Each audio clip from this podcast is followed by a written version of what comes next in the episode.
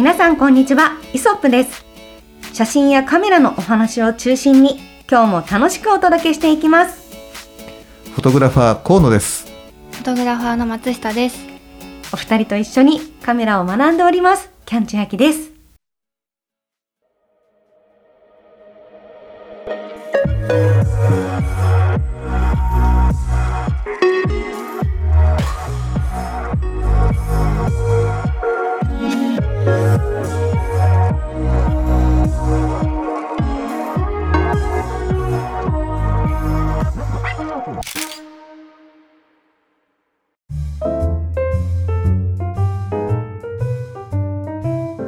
さあ今週もですね、まあ、ちょっと先週のメンテナンスのお話に、まあ、多少ちょっと近いかもしれないんですけど、はい。まあ、先週はカメラのハード面のお話をしたじゃないですか。はい。でそれで言うと実はちょっとデータのことで悩んでいて、はい。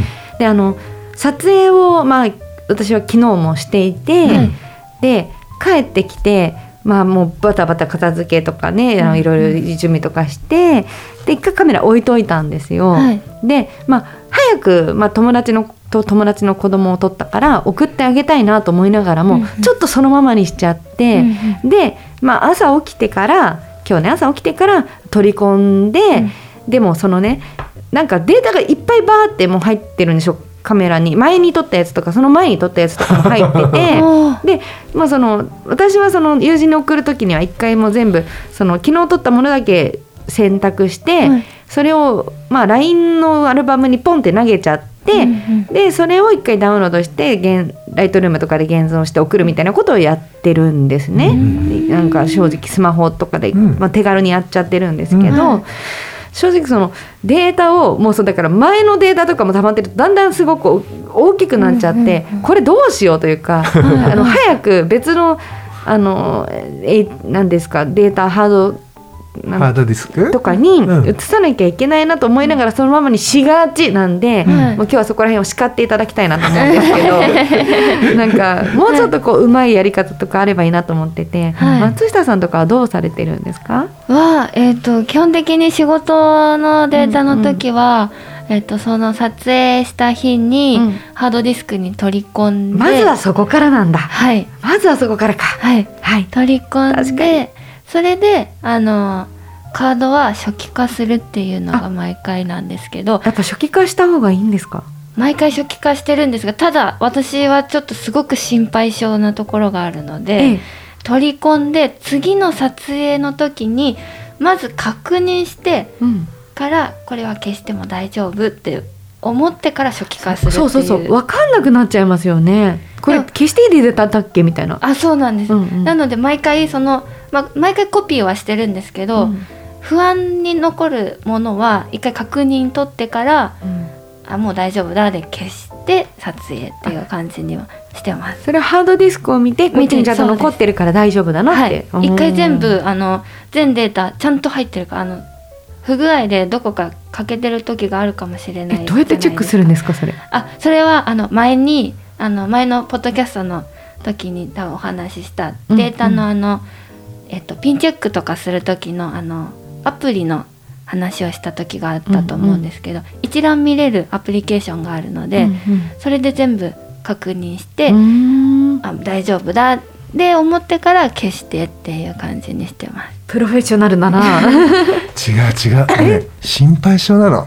いやいいことじゃないですか。すごく心配性なんでだからすごいよあのーねカードにある枚数と、うん。コピーコピーされた枚数と確認した上で、さらにそれが要はデータねコピーされてもねデータ自体が壊れてることっていうのがあるのよ。いやうん。あります。書き込む瞬間、はいはいはい。まあ、カメラの、ね、撮影の時に壊れるばパあのパターンと、うんうん。コピーの時にダメになっちゃうっていうかねあの傷むパターンとかあって、映す時とかになんかちゃんと映せてなくて欠けてるみたいなことですよね、そう、そそれとあとねコピー時の時にもねそれが可能性あの可能性としてあってうんうん。それを嫌嫌ってあの必ず全部ちゃんと表示ができるかっていうのを確認してからねあの消去してるのよ。あとあのあれがあるんです。時々あそこも見るんです。えっとカードの容量あの何ギガ取ったか、でコピーされたのが何ギガになってるか。でそれで同じあのコピーしてるはずなのに、え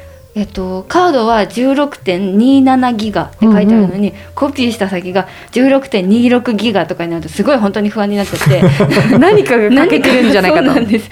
バイトレベルで欠けてると。結局は大丈夫なんですけど、うんうん。そういうのがあるんでなんか不安になっちゃって確認するとかあはい。ります、はい自分を信じていないのでいやでも大事ですよ。なじな何も信じないっていうのが正しい気がします。ね、それはだって機械だって完璧じゃないですしね。うんうんそうだよねいや確かにデータ本当難しくて、まあ、前に河野さんが、うんえっとハードディスクとかに保存するときに、うん。確か日付うん。うんとかで保存されてるんでしたっけ？日付でホルダーを作ってね,、なんかそういうのをおっしゃってたんで、それはちょっとやるようにしてるんだけど、うんうん。もう溜まっちゃってるから、何日のだっけみたいになってきてしまって、うんうん。そうだよね。本当に良くないなって、だからこうやっぱ定期的にこのうん。どうするべきなのかっていうのをねちょっと知っておきたいなと思ってるんです。まあでもねあのーとりあえずはまずはもうカードをあのコピーするこまめにコピーするっていうね。そうですね。まずはハードディスクに放り込む。放り込む。はい。でデータの容量を確認する。確認する。はい。そして初期化と、はい。うん。そうしないと本当そうですよね。そうしないとねねどんどん溜まっちゃうんです。前の写真が出てきちゃうんです。ねえ、うん。次の、そうん。どうぞどうぞ。その次の撮影の時には前のデータは残さないっていうえー、ルールにしたらいいかもあーしれないそうします。そうします。てか面倒くさがらない。ね入れるの面倒くさがらない。大事です。ようんまあねあの一番やっぱりもったいないのが、うんえっとそうやってねその日その日にやっとけばえ同じデータを2回コピーしたりとかす。ることってなくなるわけ。そう確かに確かに。うん、あれがね一番多分ねあのハードディスクがまあ無駄になる圧迫されます。もんね。なんでね、まあ、ロケの時の話なんだけど、はいやっぱりね僕らもこう海外行ったりとかねなんか地方ロケ行ったりとかする時に、やっぱり、ね、容量がねあの心配にななることが多くて、うん取る枚数も多いじゃない。そうですね。うん、だからそ絶対にそういうダブっての、うんダブってのダブルコピーこれをまずなしにするようにしてそれでねバックアップを大体ね3つ2つか3つが取っちゃうもんねうんん。バックアップを？バックアップを。じゃあおあのハードディスクを何個か持ってて。でそう持っていって、うんまあ、大体ね2テラとかそんぐらいの容量のやつを、うんあの大体持っていっておいて、うんで、まあ、3, 3つにはこう同じものをこう、まあ、クローンを作る感じだよね。うん3つ同じものをこうバックアップ取ってそれをあの他の人に持ってもらうの。あどうしてですか？一つは僕が持つじゃない、うんあのううちで持ってもう一つは例えば僕が持ったらもう一つ松下君に持ってもらって、うんはいもう一つは違う人に持ってもらうっていうことをすれば、はい。例えば僕がなあの何かカバンをどこかになくしても、うん松下君もしくは他の人があのにあるのカバンの中にあるハードディスクが生きることになるじゃない、おお、うん。それが例えば海外だったら置き引きだってある可能性があるし、確かに。だからそういったことを防ぐ意味であの複数の人に持ってもらうっていうのがすごく、うん、今まですごく安心感のねある方法だったんで、確かにですね、なんかよくねなんかすごいロクストパッケージしちゃったりとかねそありうそうそう。そう、ますもんね。うんいやーそうなんですね。だからね大体そうねクローン3つ作って、うん。えー、3人の人でこう分けてまあ持つというか同じもの。を、へーうん。なんかやっぱ大事なものだからこそねそういうふうにしていかないと、ねやっぱそれがもうある意味それでせっかく何のために行ったのっていうことになりなってしまうそうわけですもんねなくなったらで。まあ、昔で言うとさフィルム200本分をさ、うん。だね、なくしちゃうのと同じことになるわけだから。本当だ。うん、だからこうそこはねうん。分散してね、今こんなね15センチかけ10センチぐらいのね、あのちっちゃいこうハードディスクで済むわけですからね。そうですね。ん。そういう意味で言うとね、うん。あの以前に比べて管理しやすくなってるわけですからね。ねえ、ううん。うん。でもこのそれで言うと昨日昨日というか、うん。その、はい。メンテナンスの時にその一緒に聞いた話なんですけど、うん。うん。その愛好家の方で、カードをカードの容量が本当に大きくなったじゃないですか、うんうんそうですね。前は16ギガとかうん8ギガとかだったのが、ちょっとそれ少なく少なすぎないあ。本当ですか私あ私が持ってた時はそうなんですけど それが100 128とか256とかうん大きくなって全然その取り込まず消さずうん。そこに取りためていくほう。方もいる。え？うん。どうう。どうするんですか？そしたらその後。えもうそれがハードディスクみたいな使い方をしちゃってるということっていう方もいるみたい。いたへー。いるんだってそういう人が、うーん。でもイメージですけどカードって結構脆くないですか、はい。そうなの。ね。うんなのにそこに保管して、はい。なんだったらあのカード今もう安くなってるじゃない、うんうん。なんだったらねそのカードなくなったら次買ってまたそれで撮影してってああいうふうにしてカードでこうやってカードをなんかはあハードディスク代わりみたいな感じにしちゃってる人もいるんだって。へえ、まあまうんあ確かにまあそっかとは思ったけど、うん。まあ一つは賢いなとも思いつつ、うん。やっぱりデータ安全ではないですよねそう考えると。そうなのよそうですね。うん。あのカードってね、あのーまあ、その筋の人に言わせると、うん。なんかね2年とか3年とかその電気通さないでそのまま置いとくとデータね壊れちゃったり消えちゃったりするんだって。あそうなんですあかー。えそうなんだ、うんで今それで思い出しましたけど、うん。はい。私昔のデータとか、うん。確かにもうメモリーカードにしかないようなのいっぱいあるわ。あそう。まあでもねまあよっぽどのことがなければ、うんうん。あのそんなねなんかほらねコップに入れてた水みたいに蒸発することってないんだろうけど、はい、でもうん。いつなくなってもおかしくないそうですよねそうそうそう。その状態にはあるらしいよ。そういう不安定な状態ではあるみたいで、うん。うん、だからやっぱりねあの必要とされるデータはちゃんとハードディスクとかに、ううんんあのコピーを取ってでさらにやっぱりそのハードディスクもうん。これまたね、ハードディスクに詳しい人がから聞いたんだけど、はい。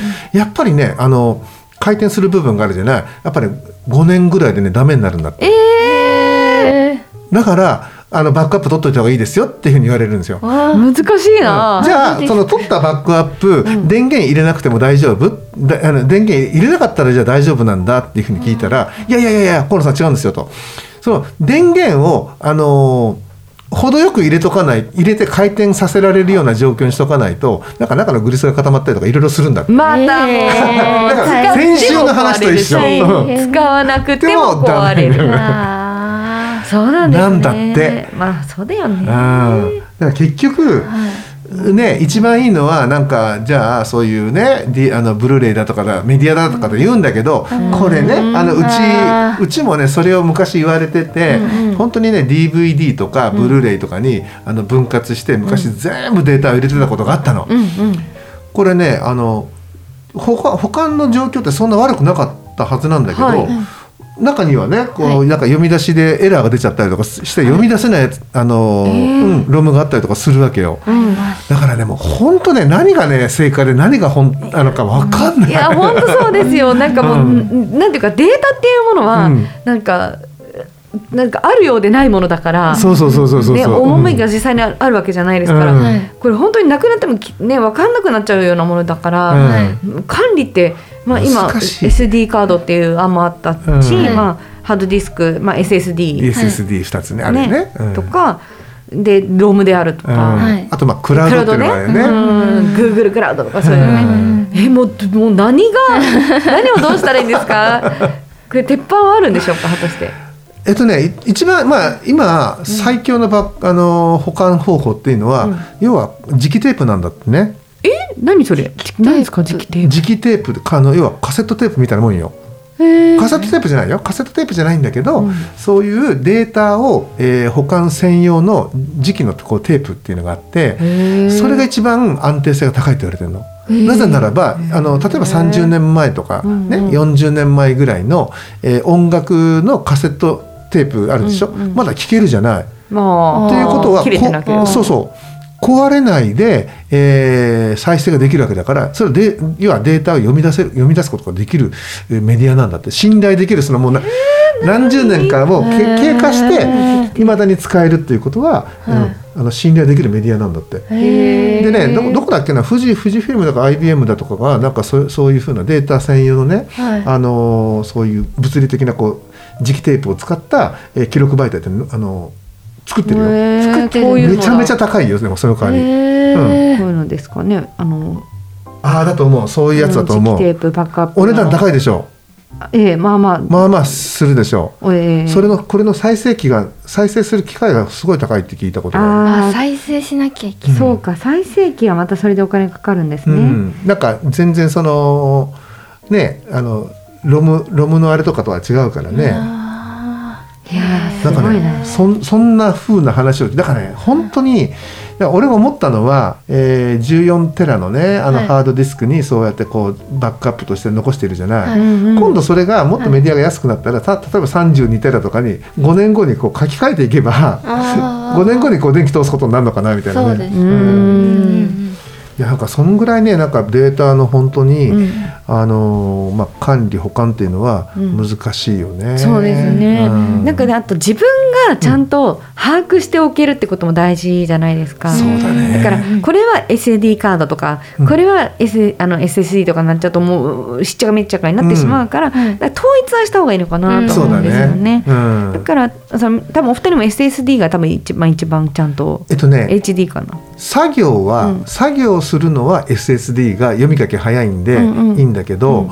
あのデータ残す方は、うんうん。あのやっぱり SSD ってねめちゃめちゃ高いから金額が。そうですね。高いでしょ？そう。だって高い。1テラとか2テラとかね。そう。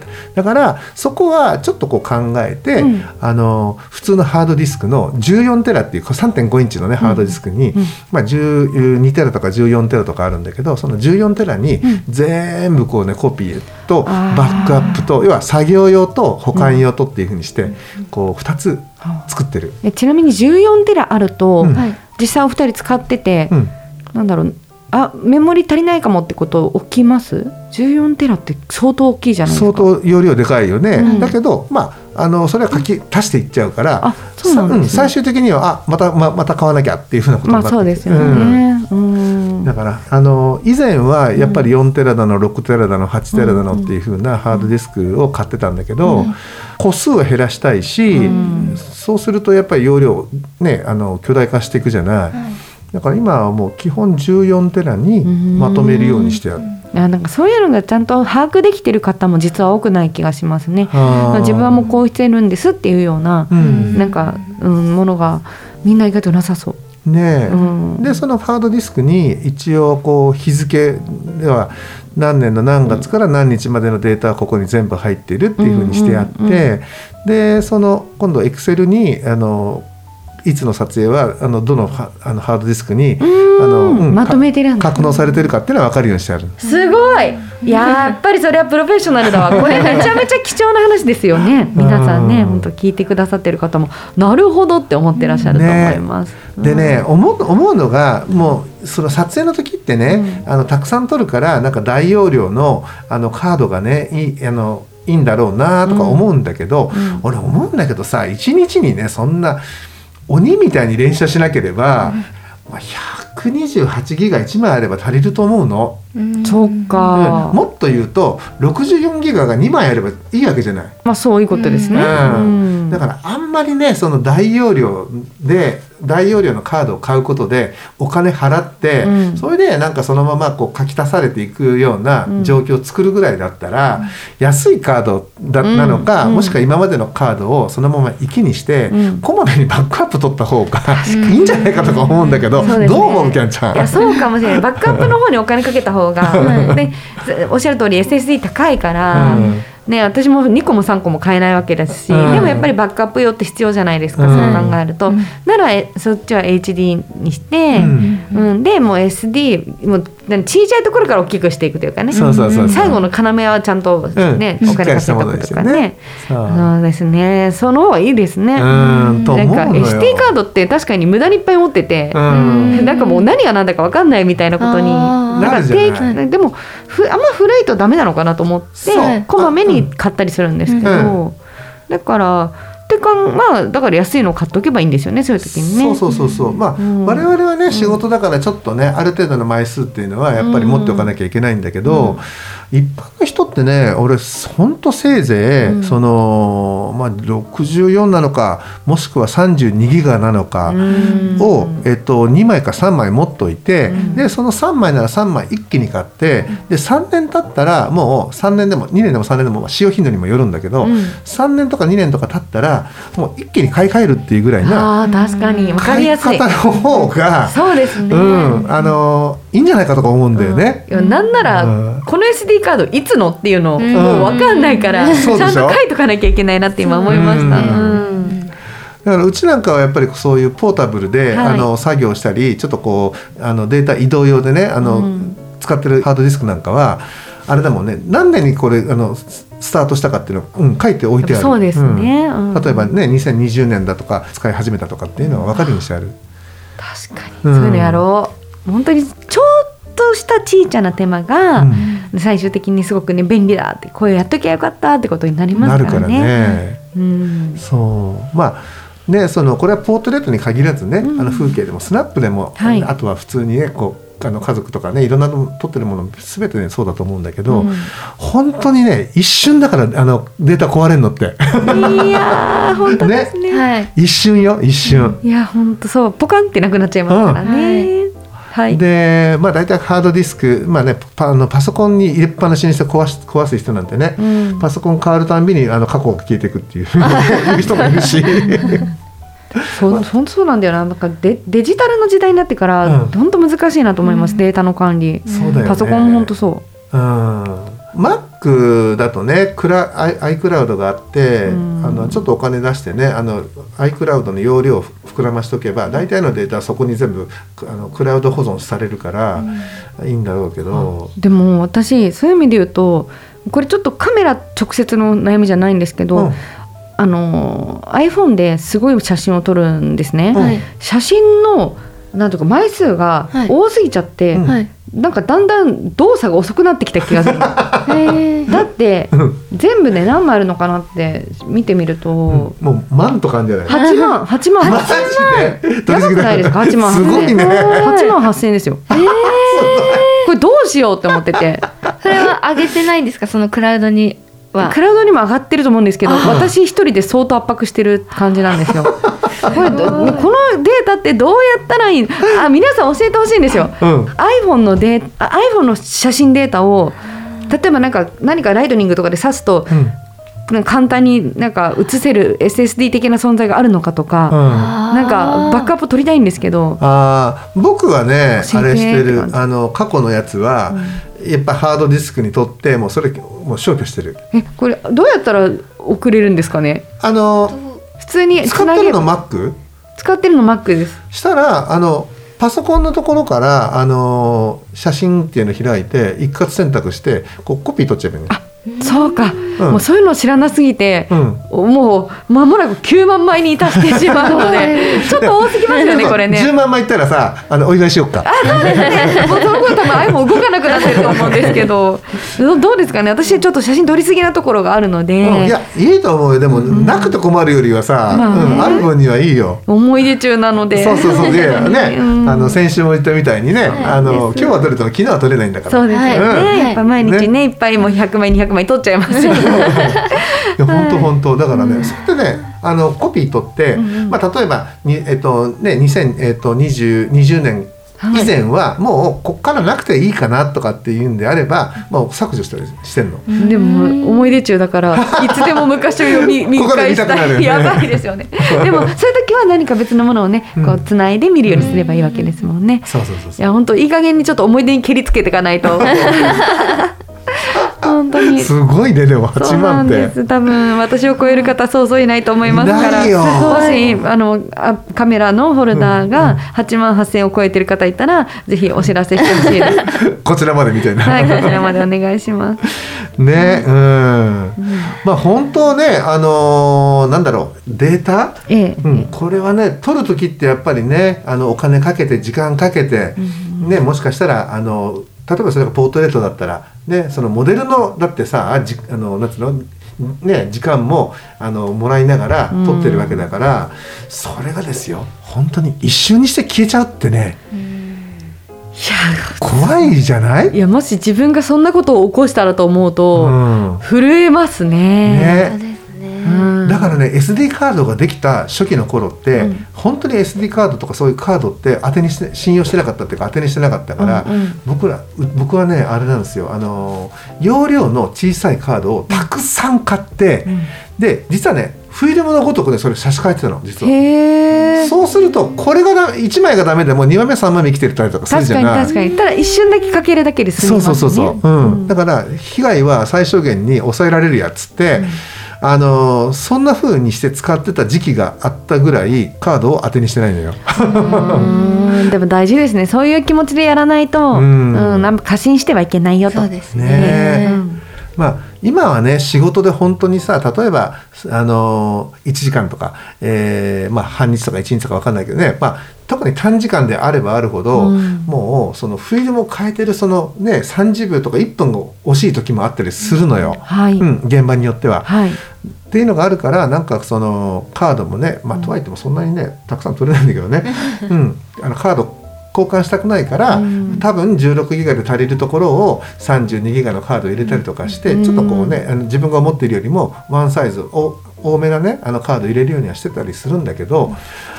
あの愛好家の人とかってね本当そんなにねあの僕らみたいに毎日毎日、あの撮ってるわけじゃないと思うしあの枚数もシチュエーションもねそんなに数ないと思うんですよ。うんうんまあせいぜい例えば撮影会で誰かにお願いするとして1時間とか、まあ言っても2時間ぐらいな撮影じゃないですか。うんうん。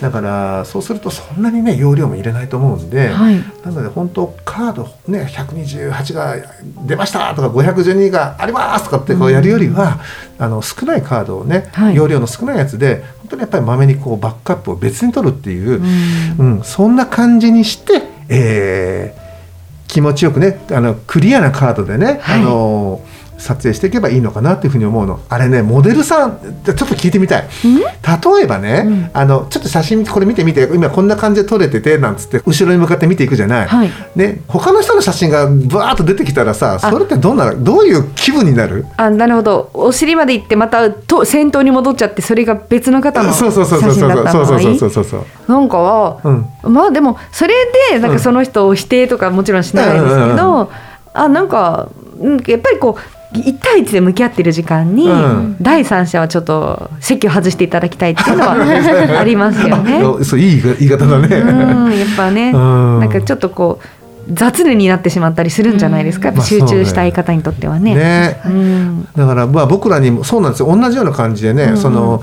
撮影者が、ね僕たちに「ちょっとコロさんこれ写真見てください」ってこうやって今こんな感じで撮っててとかっつって。でなんか違う写真「えこれ何?」って言ったら「あすみませんこれ昨日のやつで」とかなっつってね慌ててなんかこうねまた戻すみたいなシーンってすごいいっぱいあってへー。あそそういう感じなんだったらねちゃんとねあのコピー取って消しとこうよっていうふうにいつも思うのよ。確かにそうかもしれません。うん。だから本当ねあのカードねとにかくまめにバックアップを取って、うん。そしてクリアなカードで、えー日々の撮影を楽しんでもらいたいなというふうに思うんですが、はい。皆さん同意いただけますでしょうか？頑張ります。松下君どうでしょはい、これからもはい、そうしていきたいです。うはい、はい、ということでですね、えーお二人の同意がいただけたのでですね、えーめでたしめでたしというところで、えー今日のお話カードはねちゃんとまめに、えーコピーを取りましょうというお話皆さんもぜひとも、えー守って楽しい撮影をしてください。はい、ということで今日のお話はここで終わりにしたいと思います。えーご視聴ありがとうございました。ありがとうございました。